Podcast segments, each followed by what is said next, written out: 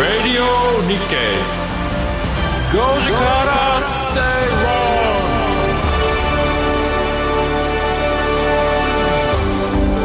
8月16日水曜日時刻は5時を回りました皆さんこんにちは吉崎誠二です水曜パートナーの藤田智子です水曜アシスタントの新宮志保ですそしてこの番組のリサーチ担当してくれるのは向井沙耶さんでよろしすくお願いしますお願いしまおす願いしますラジオ日経5時から正論ご時世水曜日はビジネストレンドやライフスタイルの話題を中心に番組を聞いてためになる情報をお届けしていきますはいはいはいあのーお昼ねあの突ー然のお昼 い寝あのまあ、あの会社のやつと一緒にそば、屋さんに行ってそばを食べてたんですあよ、お昼ご飯のことですお昼ね昼寝寝かかっはいてお昼ねはい聞こえて昼ご飯ねねお昼ねって言ってはいそんのこ届で、けだったえーこうメニューがいろいろあって、ふと見たら、あのこうランチだけこうセットみたいなのがあうんうんうんってそば、と天丼とあかーそばとカツ丼ありますねおーえーそば、と親子丼とありますかねずーっと見てたらそばとたぬき丼っていうのがあったえたぬき丼って何って思ってですねなんだろうすごい考えたんですよたぬき丼で、えーそうすると、えーお店の方が注文を聞きに来られて、ちょっと試しにたぬき丼 頼んでみようか な好奇心旺盛ですねいいですねどんなのかよくわかんないけど、わかんなわかんなくないですかいやいやたぬき丼今3人とも想像できてないないでですしょ、ね、そうしそうしたら出て、えー数分経って、あその間にずっと何が出てくるのかなとずっと喋っていたんですけど、まあ、なんか揚げ玉なんかかなとか、えーなんかタヌキだからなんかこう何あの揚げあー揚げがなんとかかなとかいろいろ考えたんですけど、ではい出てきたらですねなんとなんと揚げ玉を卵とじ、要はええ俺あの親子丼の、えー肉のところを鶏肉のところが揚げ玉それちょっと待ってとこれこれ限界いくらぐらいかかってるの、ね ほぼほぼ卵代だけやんねね揚げ玉できるでしょうから ねお店でねね天丼とかでそうそうそうそうそうそれそれでそばとそれで、まあ、値段は何ぼか言いませんが、えー天丼との違いは80円だけです、で親子丼との違い30円だけでした肉具材どう考えてもたぬき丼っていう選択はなかったんじゃないかなと思いながら今この辺にたぬきあーねでも先週の話だと油っぽいものはちょっとっていうのはそ全うそう然ない感じですねねたただたぬき丼が何か分かんないじゃないですかああまあそうおなんかそれは知ってたらそうじゃないけどさでもちゃんとね手袋に入ったんですようん綺麗に入りましたあそれは元気な証拠ですよまだまだ40代50代の中年男性っていうキーワードに入ってましたけど、胃は元気って話で30代ぐらいかもしれないですね気持ちまあ見た目はがねね大体378ぐらいってよく言われるけれどもうんあまあそれは置いといてでもほらためたぬき丼とはね揚げ玉を卵とじでしたやつだということがあ分かった分かったということで、リスナーの皆様にぼのっけからためになる情報を一つお伝えしておきましたで私前クリームパフェセットっていうのを頼んだ時にクリームパフェセセッットトセットうんでドリンクはって聞かれた時なんでって思いましたクリームパフェセットならドリンクがクリームパフェじゃないのって思ったらお飲み物はって甘いからだってあれじゃないコーヒーとか一緒に飲みたくないですでもどうですかスープセットでスープ頼まれてるみたいな 感じなんですけどえクリームパフェっていうのはクリームだけあのあメロンソーダみたいなやつですあのソーダが乗ってるあパフェっていうよりクああリームメロンクリームそそうういいううだだけけなのだからうんなんかどういうセットなのと思って難すごい必要に聞かれたんですねドリンクはってそば屋さんに行くと謎の商品がいっぱいあるあの名前的に謎のやつが私ねそば切りとか結構謎で何すそば切りってなんあかれとか知ってる手抜きあのじゃあそばあの手そばかきか手抜きって知ってる手抜きあの天ぷらのえそばがないやつでだしそばがないやつがだしに手抜きそうだしに天ぷらだけが入ってるあじゃあ天抜き抜きです天ぷらなんだ天ぷらあだし天ぷらスープ天ぷらだそうそう天ぷらス天ぷーらスーププそば抜き変なメニューって言っちゃいけないですけどとか結構いろいろさっきそばがきも変わってるしいろんな変わった名前のメニューがあって、タヌキとかキツネっていうのもなんで頼んだんだろうみたいネタなね抜きってことですよね、うんまあいろいというろわけそでば屋さんのはい名前には、あしょうえメニュー名には変わったものが多いなっていうのは最近の僕のねなんか江戸の情緒がこうなんか垣間見る感じでまあすよそうでねすよねそれはあるかもしれないですねまあ、そういう、はいまあ、ためになる話その1から始めていこうかな今 日は今日はゲストに蕎麦屋の方はお招きしませんあ嫌だ来るのかと思ったじゃ んちょっと出前文字みたいな顔しいてるやんいですやいけどやいや何を言ってるんですか大将だってどっちかっていうと蕎麦屋ので大も将み本たいな当ちょっと岡持ち似合いそうですよね岡持ち似合いそうだよねはいなんとなく急に言われるとこういうなんかやつそうそうそうなんか緑の白衣みたいな白いねカポ着いまだてにいますからね自転車乗ってこう手に乗っけてる人がねバイトの時やってたっぽい顔してるもん、 笑ってる大笑学生の頃は、うん美味しそうですよねなんか面白いですねまあそんな感じで始めましょう、はいはい、ぜひ皆さんも食べになる話よろしくお願いし ます。えー、旧ツイッターの X からつぶやいてください。ハッシュタグご時世をつけてよろしくお願いします。番組始めてまいりましょう。この番組はココザスの提供でお送りします。人生100年時代あなたはどんな人生を描きますかお金に困らない人生にしたいやりがいのある仕事に就きたいお気に入りの間取りの家に住みたいあなたの描く理想の人生をココザスが幅広くサポートしますさまざまな資格を持った専門家がお金仕事住まいについて無料でアドバイス一緒に豊かでワクワク生きる未来を作りましょう詳しくは番組ウェブサイト右側のバナーからココザスホームページをチェック八木ひとみです。かぶりつきマーケット情報局は坂本慎太郎さん、スパローズ大和勝孝さんをはじめ多彩なゲストと一緒にお送りする個別銘柄情報満載の番組です。トークは緩いけど中身はしっかり。一度聞いたら癖になる。毎週金曜夕方4時30分から生放送。よろしく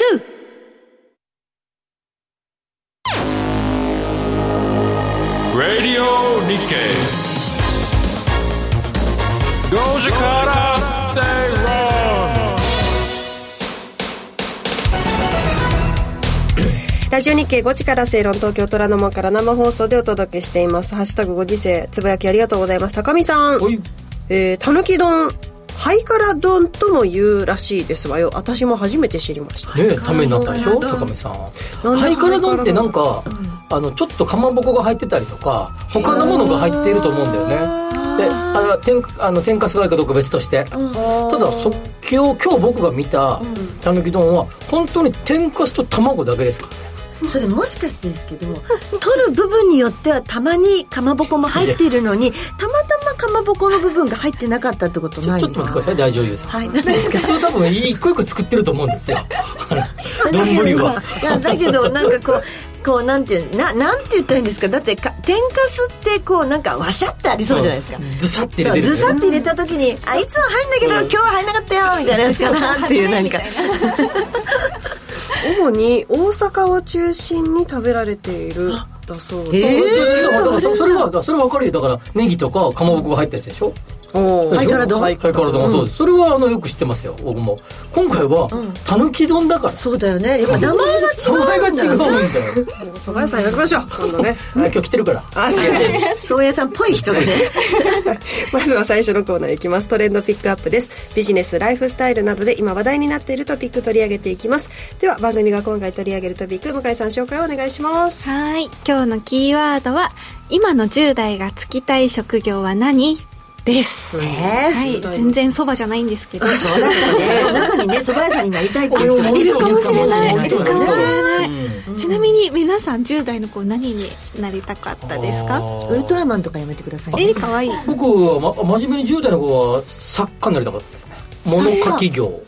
小説家ですとか、はい作家先生みたいな形で言われたかったですねもうある意味夢は叶って小説書いてないですけど小説以外の文章ですけど、まあ、も物書きね収入的なと3分の1ぐらいあるんで物書きはいてもまあまあね書くのが好きだった書くの好きでしたね。もうああいうなんかあの読書感想文とかおー詩集なんとか賞とかはいはい大体取ってまして。すごすごい得意でしたよ。 まあ、まあ、あの県の代表とかじゃなかったけど、あいや校内とかね。うんあでもすごい立派ですごいですよね全然好きでした。藤田さんはもう10代の頃からうん、私はもうなんかやっぱ俳優さんになりたかったんですけどね、だから舞台舞台の俳優さんになりたかったデです、ビューっておいくつですか私遅いです21ですそうなんですそれまでは学生演劇っていうかまあケットを売ったりするような現役はやってましたけど、それがプロにつながるものだとは思ってなかったですじゃあ10代の頃からもうなりたいなと、だからなりたいっていうかなりたいと思ってなれるもんなのかっていう疑問があったので、後々劇団員になりたいなって思ってたんですよ、なるほど俳優が職業っていう意識があんまりなくて、なんこれはかあの劇団員 NHK の何だっけのんちゃん曇りになるだっけ違う違うそんなはいそんなそんな感じのんちゃんの夢っていうやつねはいみんな間違えるやつねはい大丈夫ですよはいあれ、あれ何歳の時ですかあれはだから、えっと、レ・ミゼラブルが21でデビューして、そのすぐ後ですね。おお21だったか22だったかです。つながってますねあれ綿鬼って何歳からですかその後なんで22か23か。ああいやすごいもうトントントンボーイですねそうなのそう3年で綿鬼だったんですねあ、でもたまたま出くわしたっていうか、拾っていただいたというか。これは珍しいパターンそうそうですよね珍しいと思います、ねえなんか石井福子先生自体がうん朝ドラ出身の女優さんがお好きで、はいはいすごいあの朝ドラ終わったすぐ後にお声をかけていただいて、あの東島日中劇場に出演させていただいたりとかしてたんですけどでも舞台の人だと思ってたので、うんテレビにこんなに出るとは思わなかったんですよね。まあ、そういう意味じゃ、いまあ、僕もややうん藤田さんも、まあ、大体ちっちゃい子供の頃にうなりたかったことに、僕はそうそうラジオパーソナリティになりたかった、えー、ほんとほんとほんとほんとなりたかった好きですおめでとうございますあすごいなりたかったこれあのはいうちらの夢語るコーナーじゃないんですよ。あ、そうだ。すいまあじゃあせん。ね、じゃあね、一応慎吾さんと、ああいの、やいや向井さんも聞いと向井さんこうは。私バレリーナクラシッぽクいぽい。ぽい長いしね。そして背も高いしねですよ皆さん向井さん私はモデルとか俳優とかなりたかったんですけど、そうなんですまた違うね。よねうん叶わなかったので、え、なんでそう、叶わなかったっていうのは、いつで諦めたんですかもうもう大学ぐらいで諦めましたね。早いな。早いね。いやいやいや。あ言ってたねその話ね、うんなりたかったけあ聞どいた全聞部いた叶わなくてそういいんですよ進めたいんだよね。そう進めたい、進めたい。はい。今回は中高生が思い描く将来についての意識調査をソはいニー生命が行いました、はい、結果はいご発表あ発表じゃないですねご紹介しますお願いしますはいえー果たしてどんな職業がランクインしていると思いますか皆さんどう思いますか今でしょ今はい今今のはやっぱり YouTube とか ID とかじゃないやっぱあの中高生か YouTuber とかね中高生か、やっぱりあれじゃない、あの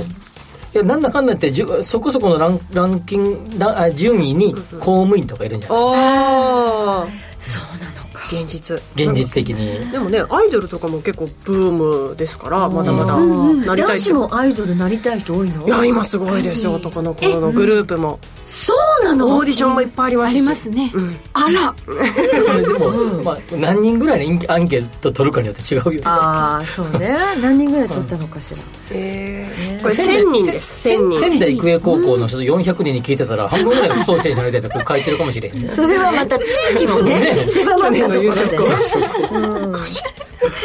はい行きましょうははいいえーじゃあ今年の結果を発表する前に前に4年前の2019年どうだったかを発これ表しコますロナ前前っこてことですそうよでねすね、えーまあ、やっぱり YouTuber などの動画配信者が中学生の男子で1位、女子でも7位、で高校生男子にも3位入ってるという人気っぷりです、はい人気っぷりもう当たってます IT エンジニアプログラマーは中学生の男子4位高校生の男子1位にランクインあとちょっと珍しいのがプロ e スポーツプレイヤー、うん、 IT 技術に関連した職業がやっぱり上位に入ってるっていう、こんなの私の小さい頃なかったやつだ からまあ確かにまあ、まあ全然なそもいそもパソコンなかったねないです、あのタイプライターが精一う杯でんそす、うですね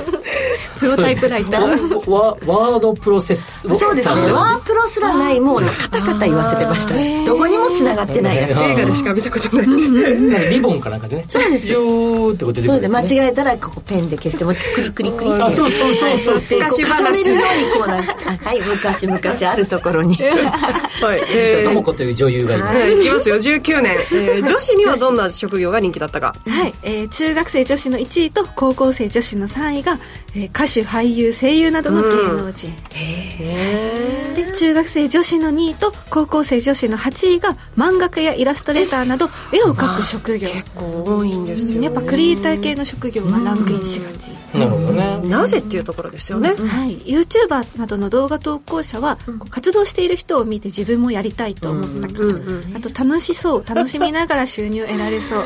まあ確か大に変そう大変なのよ特にクリエイター系はね、やっぱ当たるか外れるかでね、全そ然う違いでますすよねね。あと皆さんが見てないところがいろいろ大変なことが多いんですよばかねりですよ、はいでさらに歌手俳優声優などの芸能人は尊敬する歌手がいるからあとうはんいろいろな人を笑顔にさせたいからあー藤田さんこんな大きな目標はなかったです全然なかったですはい、えーちなみにちなみにサッカーライターは2019年で中学生女子で8位高校生女子で9位にランほクイら、ンランクインしてるじゃん、やっぱり。意外いますすごいな、そっか雑誌とかのライターさんとかも結構職業として、ねあのだって自分の思ったことがあれだよ、発信できるんだよ。でも俺は文こう章思う書くの苦手な人もいるんですよああ、そうねうん。一生懸命文章書く練習したけど。してるやっぱ努力してるんですよね、努力してるね今に繋がってる書く練習したね。わあすごいな、ここまでは2019年の調査です、いまだまだいきますよはいアップデートするよコロナを乗り越えて4年間で中高生夢の意識変化はあったんでしょうかいきましょう、はい結果が届きました、はい2023年中学生では男子の1位がやはりじ YouTuber、女子の1位が絵を描く職業ということで、まあまあでもそんなにトレンドに大きな変化はないんですよ、ただ高校生の男子って大きな意識意識の変化がありまして、まあ公務員が突然の高校生の男子あ第本当だあ1位本当だ吉崎さん当たってまそうですしょうね、多分こういうご時世だったら特にそう。会社員が3位というもう安定志向、本当だ理由としてもまあ安定した収入を得ることができるからとか、ん入りたい企業があるから、まあ、人のためになりたい、うん安定したっていうのこれってやっぱりコロナ禍とかが影響してるんですかねでもなんかね俺思うんだけど、このアンケートって結構よく見かけるんだけど、逆に50歳とか60歳の人に、今なら何になりたいと思う今あなたが10代とか10うん20歳ぐらいだったら何になりたいですか戻れるなら戻れるなら、どんな仕事についてみたいって聞かれたら、どう答えるかどう答えます向井ちゃんえ私が50歳くらいだったと考えて、うんえでもなんか芸能人とか憧れちゃうかもしれないです一周回っうんて一周回って一周回っでて僕はなんかここの高校生で10位に入っているパイロットってあるけど、僕なんかね戻れるならパイロットになりたかったねかっこいい、すごいなりたかったその当時はあんまり意識してなかったんですか当時僕知らなかったんだけどあの目目がすごい悪かったんであのすごい悪かった今は悪いけど目が悪い人はパイロットになれないんだってずっと思ってたんですよ今なんかそうじゃないらしくて強制でも OK みたいなんだけど当時よくなんかそんなことも僕は勝手に思ってたんあでもありましたよねなんか鼻がなんかだとダあメとか鼻が通らないとかもう鼻は通るけど目が通るとかえシチュアーデスさんとかなんかそんななんのか身長が高くないととか CA さんとかも聞いたでこもとまあパイロットは性関係ないうんでも逆に今は身長とかあんま関係ないんじゃないですあそかうだでかすそういうのなんか見えるのかもあしれのないこういう方ですよねうんでもこれはやっぱり結局現実的になるっていうことでやっぱ研究者とか学者とか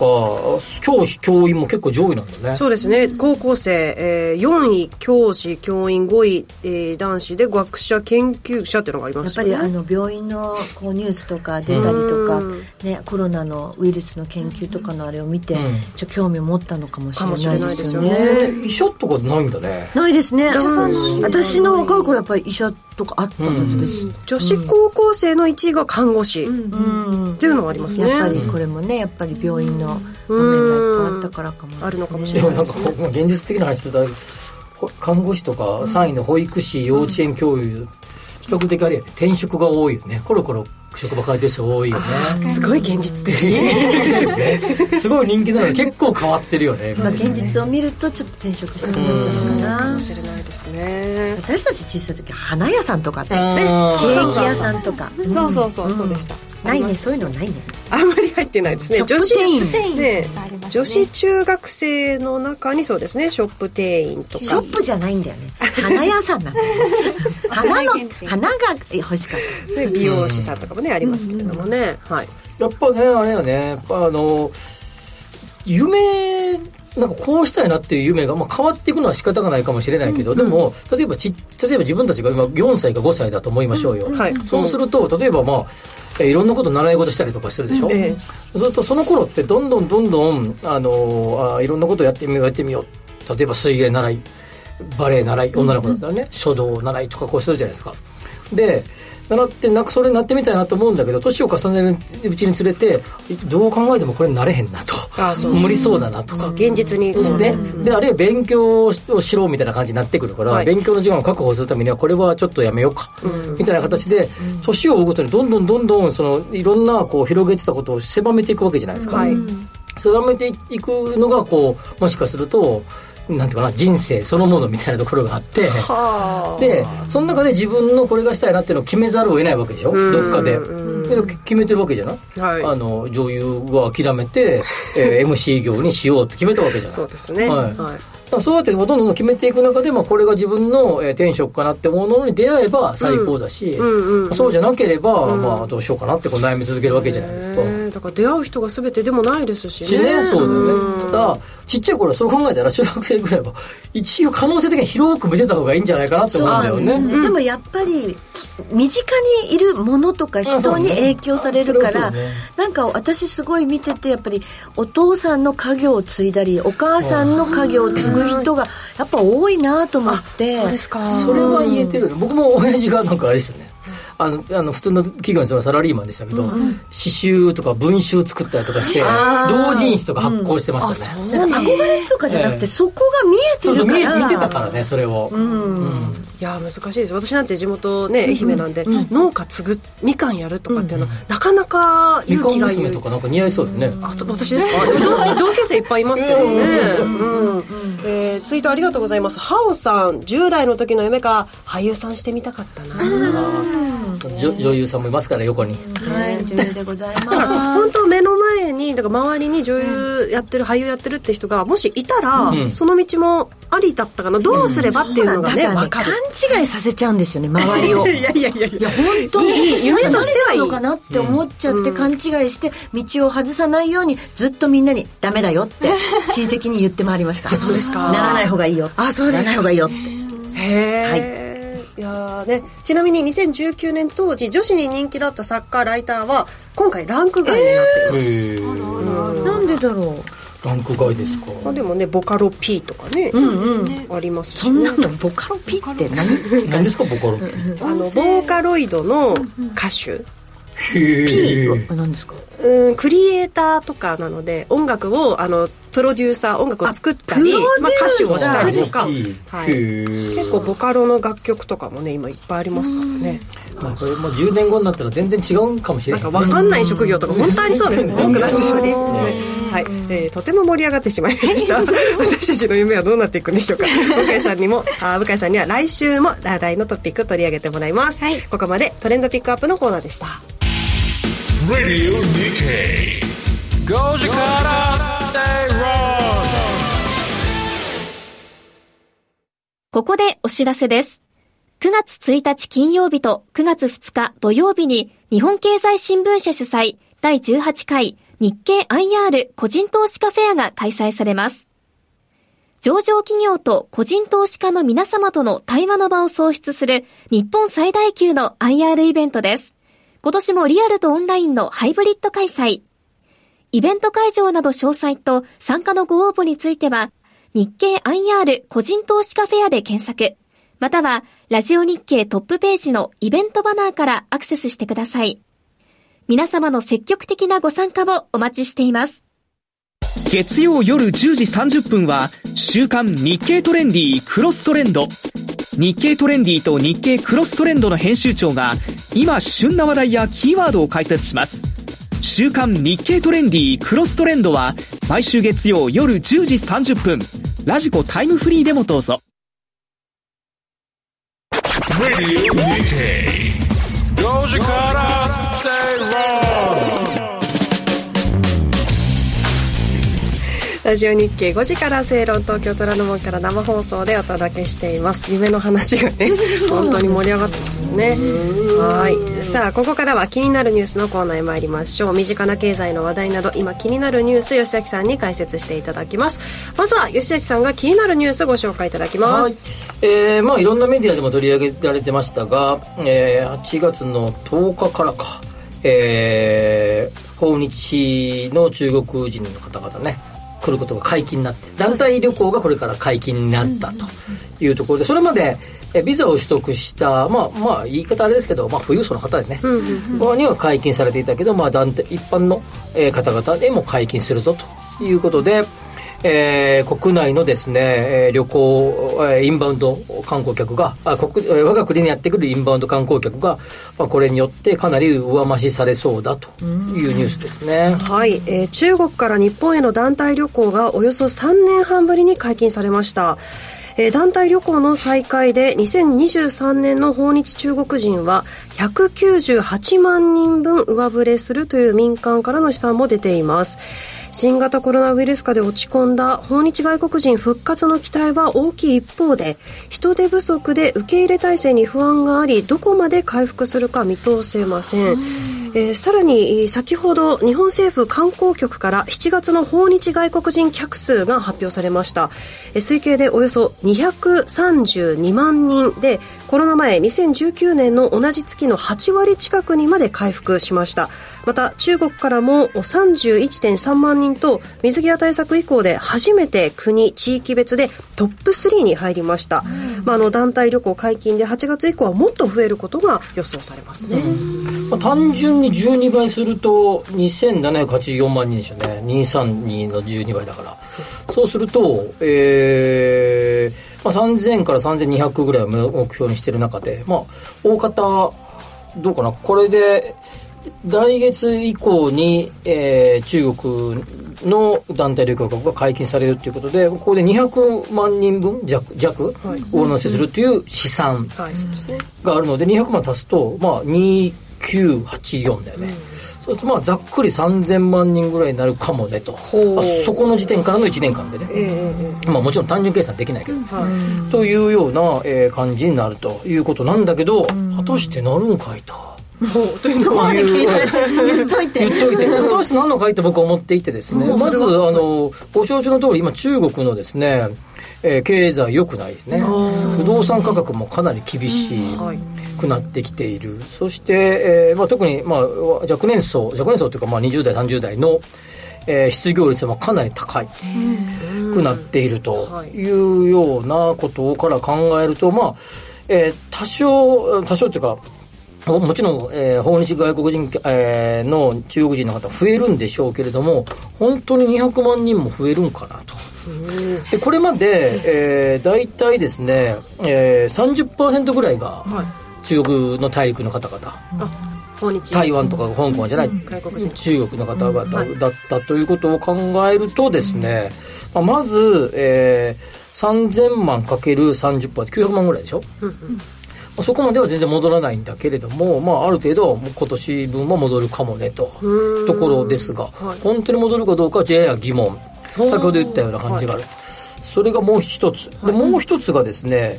すあのこれで、えーねえーっとですね、えー爆買い的な、要は要は、えー購買がどれぐらい増えるんだ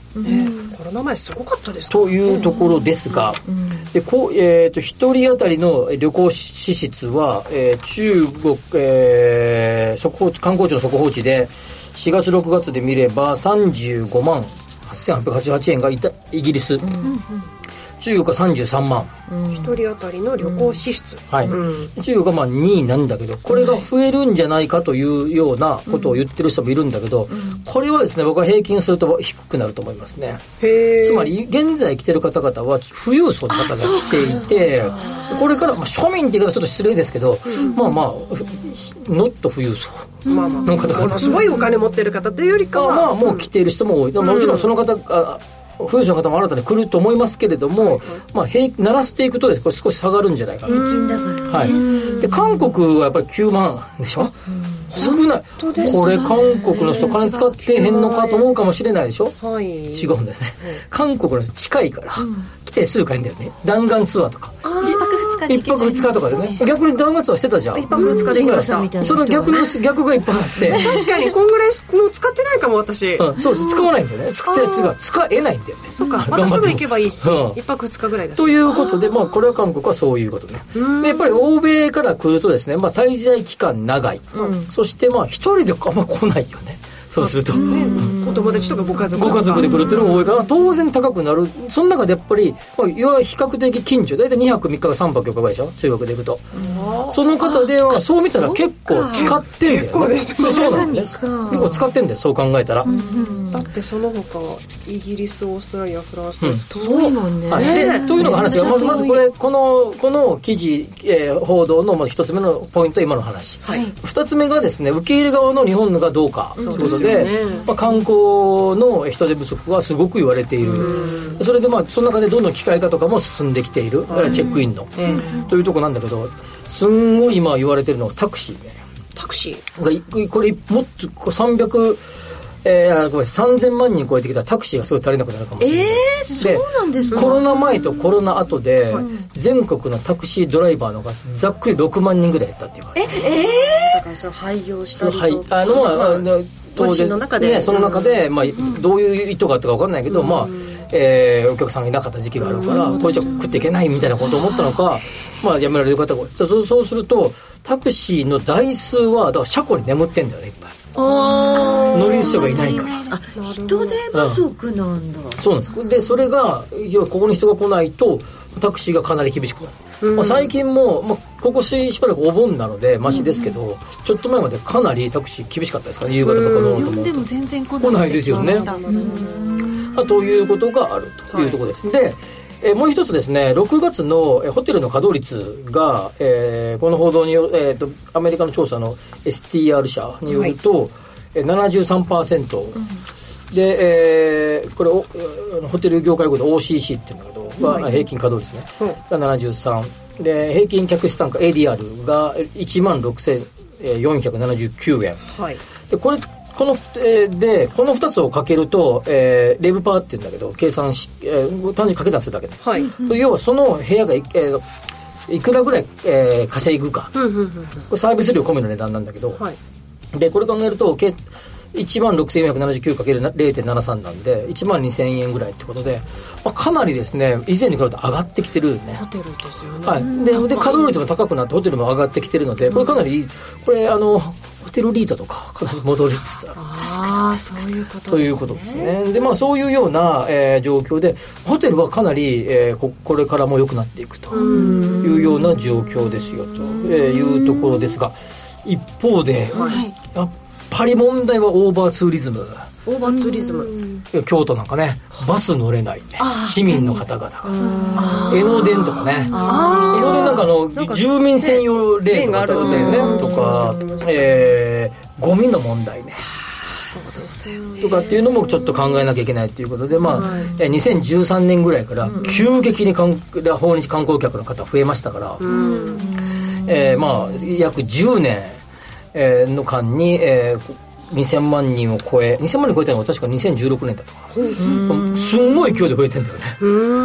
でそれを考えるとですね、はいまだまだ受け入れ側がついついてつい、えーってこれてないっていうかはい対応しきれてないっていうことが問題と言われているさらに増えちゃったらということですよねでさらに政府の目標は25年までに3200万人を超えたいと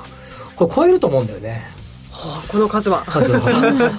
う本当にあの受け入れができればですよパンクしちゃいそう、ねえパンクするよね、タクシーなんか全然乗れないとかっつってね、でこれ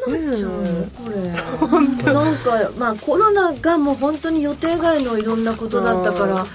ね普通に考えたら計画を持っていろいろできるんでしょうけど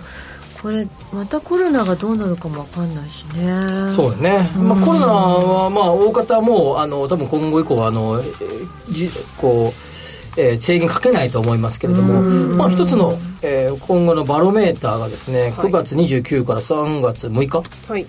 にある、えー中国のなんかこうあのあのゴールデンウィークみたいな時はいはいがあって、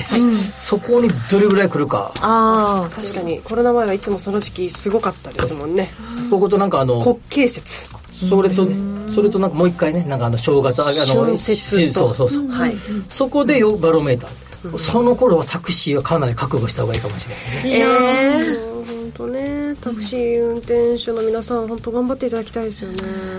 人気ランキングに入ったらいいのにねあ本当ですよね最近でもほら新人ドライバーって書いたから若い方とかも多いですしね、まあ、というようなところで、まあえー、いくつかポイントがあったと思いますので、まあ、単純にねあのこのなんか単純にすごいね、はこいの増えてすごい増えそうだだけの話じゃないっていうところが、あーいろんな切り口があること、よく勉強になりました、はい、ここまで気になるニュースのコーナーでした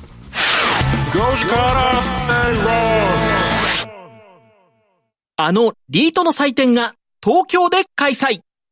ラジオ日経プロネクサス東京証券取引所共催 J リート各社が集結する J リートファン in 東京を9月30日土曜日に東京長田町の JA 共催ビルカンファレンスホールで開催します。ラジオ日経でもおなじみの出演者の特別講演もあります。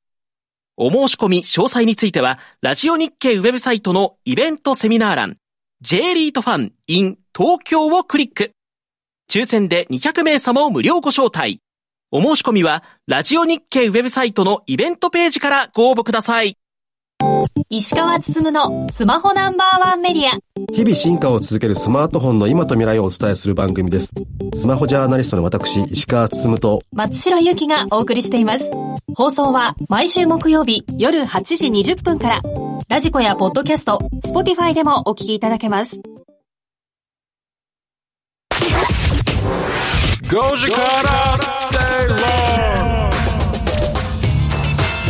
生放送でお届けしていますラジオ日経5時から正論ですここからは特集コーナー日頃のライフスタイルにプラスとなる情報をじっくりとお伝えしていきます今日は虎ノ門に蕎麦屋の親父が来てくれましたはい。えっ、と、優待弁護士の沢井です。よろ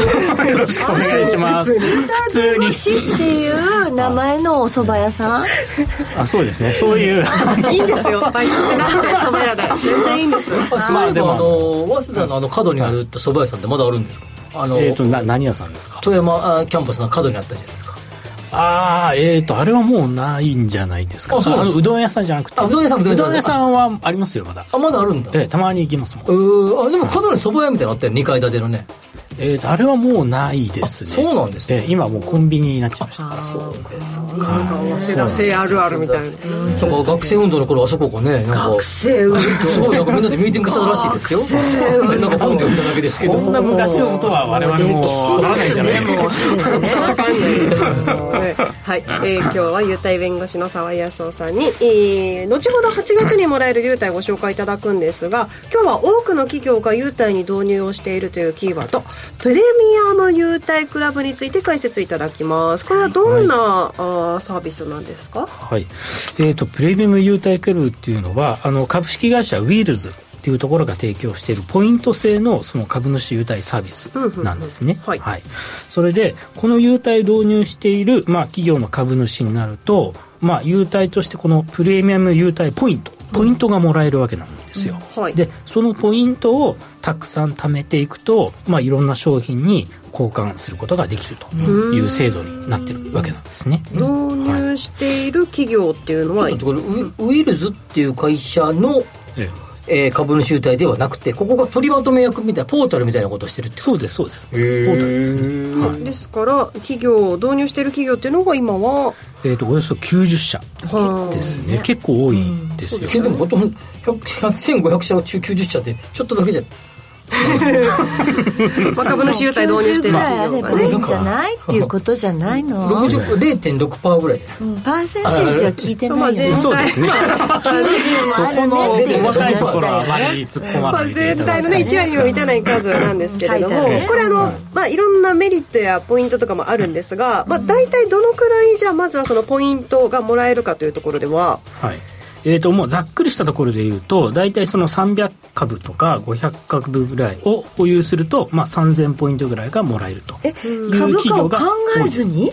そうです、うーんはい株価は、まあ、株価を置いといてということになりますねそうですね、んはい、で当然100株でももらえるわけなんですよ、うんで100株でももらえる銘柄として例えば証券コード7038のフロンティアマネジメントという会社があるんですけれどもここは100株保有しているとそのプレミアム優待ポイントが、えー、と1000ポイントもらえるわけなんですね、うんはいはいあじゃあつまりあれか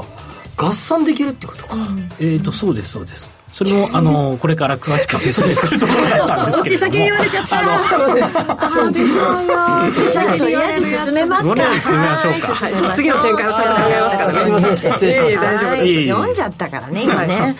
でこのフロンティアマネジメントなんですが株価今、さえー、1300円ほどということで100株ですから13万円ほどではい年間、えーとそうですね年2回優待なんで年間で2000ポイントなるほどのポイントがもらえるというところなんですねだから1ポイントは大体1円ぐらいあ相そ当うななのんでですか、はいはい、年間でまあ2000円相当の優待がもらえるというところになります、ね、吉崎さん、この、まあ、全体の1割にも満たないって話およそ90社って話しましたけど、導入しているのが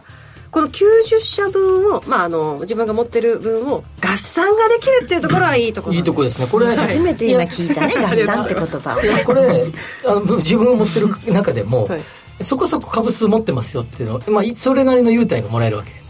けそうですねええでまあ澤井さんの中で100株からもらえますっていうのもあるんだけどまあ大抵こうなんかこう100ちょすごいちっちゃい単位で持ってたらそんなにいいものもらえない、ああなるほど、それをくっつけたらいいものもらえるかもしれないってことねそういうことなんですですよそういねうことなんです、よかったですありがとうございます、まあ、というわけで、まあ、この23年でこのプレミアム優待ポイント導入した企業は倍に増えて、えーいるんだそうどんなでのすがもらえるんですかはいこれはですね、あのカタログがすっごい種類が多くて、全部で3500種類ぐらいあるわけなんですよそばもありますそばもありますよあへえの、まあ、乾燥してるやつですけどはいはいはいはあのだから食品とかグルメとかスイーツとかあたとはぬき電丼もあるんですたぬき丼はなかった と思いますないね残念ながら残念だなちょっとあのおすすめこの後お選手にご紹介いただくんですが、まあ、このポイントなんですがプレミアム優待ポイントそのものは導入する各企業の特設サイト上で商品と交換するものなんですがこれをウィルスコインという専用コインに交換することで1ポイント1コインのレートで他社のポイントとその合算ができるということなんです、あのつまり A 社のプレミアム優待ポイント2000ポイントと B 社のプレミアム優待ポイント3000ポイント持っていたとしますそうすると両方ともウィルズコインというものに交換をすれば合わせて5000コインとして、まあ、商品に交換できる、まあ、このウィルズコインというコインに専用のものに交換する必要があるということなんですなよんかさねあの選べるじゃないあの結構あの、えーポその優待分をなんかあのエコに使いますとか、あそういうのもありますよあるじゃないですか、ええでそれのいろいろ選ぶ中で、ええこのコインに交換するっていうのをじゃあ選ぶってことそうですねだよね、はいだからつまりこので A 社がええ普通に株 A 社の普通に株の優待分をもらってもいいわけだよねうんそれもありますよですよねはいだからこの A 社の分がだから選択できるってことコインの方えっ、とつうん選択できるところもありますよねとあじゃあコインしかダメですよもあるんだ、えー、とだからプレミアム優待クラブの中から選んでねっていういうのもあるわあけですなるよほどなるほど、はへいーでコインを選ぶとそのあの単位がコインという単位になるので、う他の会社の優待と合算をして、うんなるほどなはるい、ほど、大きい金額の優待品を狙うこともできますよってでいもうここれとなん普で通すなよんか飛行機のマイレージとかで違うポイントに変えるとちょっとへ減ったりするじゃないですかそうそれがなんかないっぽくてうんそうそうそどうこでこあのただ若干手数料はかかってかかるんだうんポイントに換算するときに、だよねじゃないとね儲けがないよね、そうだからね2000ポイントと3000ポイントを交換すると5000になるってなるとそのままかなって思っちゃうあなるほど、手数料、まあ、若干ですけれどいくらかかかってたと思います、うんはいまあ、だから要はいろんな会社のあのポイントを合算することができるんで、例えば家電製品のものすごい高いやつとかね、あとは例えばアウトドア製品の屋外テントとか、あと折りたたみ自転車とか、ちょっと大きめのや大つきめのやがつも狙うことが狙できえるっていうるうんそうだよねあっちゃこっちゃにポイントがあるとねそうなんですそれじゃあ何もならんよでは1年が過ぎたり ねしますよねではここで澤井さんのおすすめベスト3プレミアム優待ポイントでまとめていただきましたはい。まずですね、石狩鍋セット。はい。これは5000ポイントだったんですけど、まあこれは冷凍で来るやつなんですよ。いきなり食べ石物狩鍋、私も食べ物ばっかりなんですよ。やっぱ蕎麦屋はいだ石狩鍋いいです石狩ね鍋あの鍋はついてなかったんですけど、さすがに そうでしょその中身の具が冷凍で来ましてはいみんなずっこけてますよ、3人とも。 大丈夫ずっこけさせてる。まあ、いや、いいですよ。だってそんなの受けま普通したさすき焼きの材料買って鍋ついてこない よいやでもこれ本当美味しかったんでおすすめですはい美味しかったです、はい、次、あのアイアイスクリームセットこ れは、ね、牧場の牧場なんとか牧場のアイスクリームセットああ、ちょっとミルク濃厚みたいなやつそうでですすねね。はい冷凍庫が広いうちでお願いします、それがまあ4000コインぐらいでした、ほうはいそれから最後また食べ物なんですけどウインナーハムベーコンセットこれよくあるよカブ油の定番よ 定番ななんんでですすけけどだけどちょっとランクが上のラやンつクが結構上なんですよがあれなんじゃないこれはもうですか8000ポイントぐらいでしたその8000ポイントをハムに変えるあ僕この間某僕が持ってる某社のあの株油でギフトで選べるんだけど、ええー牛あ牛ってなんだろうあの牛肉の種類が選べたよ山形牛とか近江牛とか多少違うんだけど、あれあはあいいっすねそれすごいこれなんか沢井さんに言おうと思ってそうそう、うんこれはなかなか秀逸ですねそうでしそのょ舞台はソーセージももちろんあったけど肉がいろいろ選べるっていう、あいいですね、いいですこれね。は素晴らしいうんちなみに、このプレミアム優待ポイント、ウェルズコイン合算してもらえる、もっと高いものって、なんかあったりすそうるいいものじゃなくて高いものだね、高いものだ本当とその家電製品で、例えばあのロボット掃除機のルンバ的なやつ結構高いいでですすよ。おーええあとはなんか天体望遠鏡とかおーもあったと思います。はい、だからこういうのはもあるんうです7万ポイントとか必要なやつそれ逆にあの家電をもう通り越して車とかないんですか車はないないんだ ねうんはい、ということでございます。あの、えーここまではプレミアム優待ポイントをご紹介いただきましたけれども、お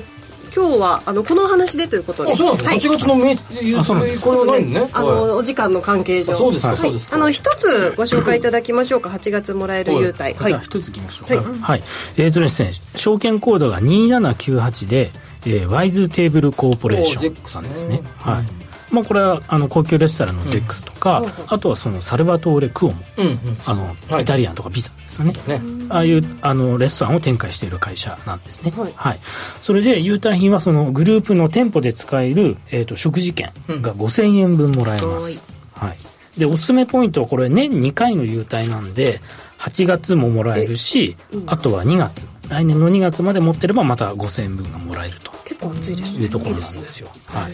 なるほどはい、というわけで、えー今日はちょっとお時間の関係上で8月にもらえる優待一つでご紹介いただきました、えーこちらは再来週の8月29日火曜日までにその銘柄の株主になれば OK ということでございます、どうでしたか吉崎さんこのプレミアム優あ待これでもいいところに目をつけたビジネスだよねあるよねちょっとしか持ってない株の優待ってしょぼいからねそうなん ですよまあそれ合算してね